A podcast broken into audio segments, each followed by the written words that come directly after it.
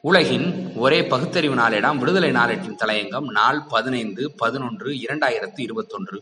கோவை மாணவியின் தற்கொலை கடைசியாக இருக்கட்டும். பத்மசேஷாத்திரி தொடங்கி மகரிஷி வித்யா மந்திர் சுசில்ஹரி சர்வதேச பள்ளி என பல பள்ளிகளில் மாணவர்களுக்கு பாலியல் அத்துமீறல்கள் நிகழ்ந்திருப்பது வெளிவந்திருக்கின்றன.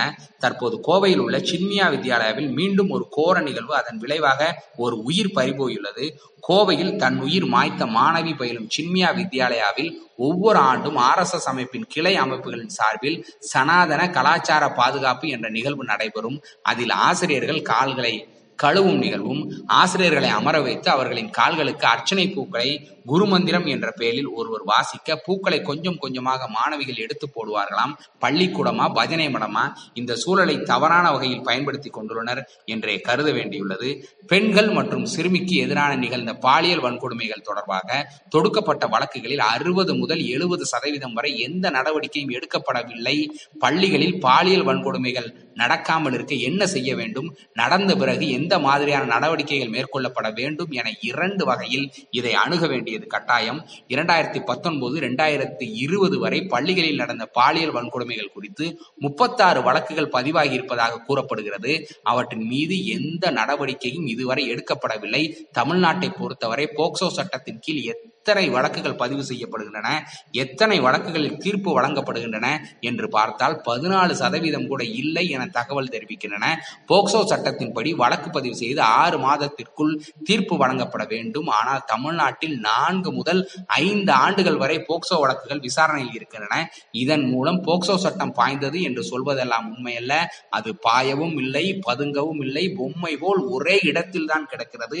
இந்த வகையான வன்கொடுமைகளில் இருந்து மாணவர்களை பாதுகாக்க குழுக்கள் அமைக்கப்பட்டிருக்க வேண்டும் என இரண்டாயிரத்தி பத்தில் உச்சநீதிமன்றம் வழிகாட்டு நெறிமுறைகளை வெளியிட்டிருந்தது. இது குழந்தைகளுக்கு எதிரான வன்கொடுமைகளுக்கு எதிராக பாதுகாப்பதுடன் அவர்கள் பள்ளிகளில் மகிழ்ச்சியாகவும் இருக்க இது உறுதி செய்கிறது. எதுவும் குற்றவியல் நடவடிக்கை எடுக்கப்பட்டுள்ளதா என்பது குறித்து விசாரித்தே ஆசிரியர் பணி நியமனம் செய்யப்பட வேண்டும். மேலும் குழந்தை பாதுகாப்பு கொள்கை குழு ஒன்றை அனைத்து பள்ளிகளிலும் அமைக்க வேண்டும். தலைமை ஆசிரியர் பெண் ஆசிரியர் பெற்றோர் மாணவர்கள் இந்த குழுவில் அமைந்திருக்க வேண்டும். மாணவர்கள் தங்களின் புகார்களை தெரிவிக்க அவர்கள் அதிகம் புழங்கும் பொது இடத்தில் கருத்து பெட்டி ஒன்றை வைக்க வேண்டும். பள்ளிகளுக்கு உள்ளே மட்டுமல்ல பள்ளியில் இருந்தும் விளையாட்டு தொடர்பாகவோ கல்வி சுற்றாவோ கலை நிகழ்ச்சிகளில் பங்கேற்கவோ செல்லும் போது மாணவர்களின் பாதுகாப்பு உறுதி செய்யப்படும் என தலைமை ஆசிரியர் முதல் கடைநிலை ஊழியர்கள் வரை கையொப்பமிட்டு பின்னரே அவர்களை அழைத்துச் செல்ல வேண்டும் என்கிறது அந்த கொள்கை. குழந்தை பாதுகாப்பு கொள்கைகள் பற்றியும் பாலியல் வன்கொடுமைகள் என்ன என்பது பற்றி மாணவர்களுக்கு தெரிவிக்க வேண்டும் என்பதெல்லாம் ஏட்டு சுரக்காயா? இந்த நடைமுறை பெரும்பாலும் இல்லை. ஒரு தவறு நடந்த பிறகுதான் பரபரப்பாக பள்ளியில் குழு அமைத்தல் பள்ளி கல்வித்துறை அதிகாரிகளை வெளியே பார்க்கவே முடிகிறது. இரண்டாயிரத்தி பதிமூன்று நிர்பயா நிகழ்விற்கு பிறகு ஒன்றிய அரசும் மாநில அரசுகளும் பெண்களுக்கு எதிராக நடக்கும் பாலியல் கொடுமைகளை தடுக்க பல குழுக்களை நியமித்துள்ளது.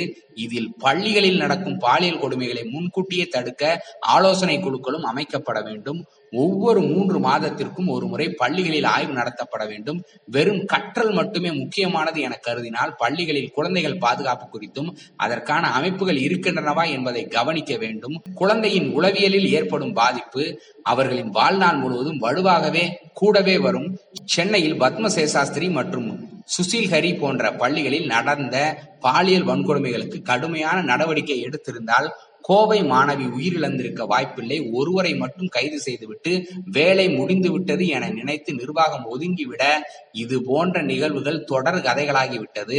கடந்த பத்து ஆண்டுகளில் ஆட்சி என்ற ஒன்று நடந்திருக்கிறதா என்பது ஐயமே.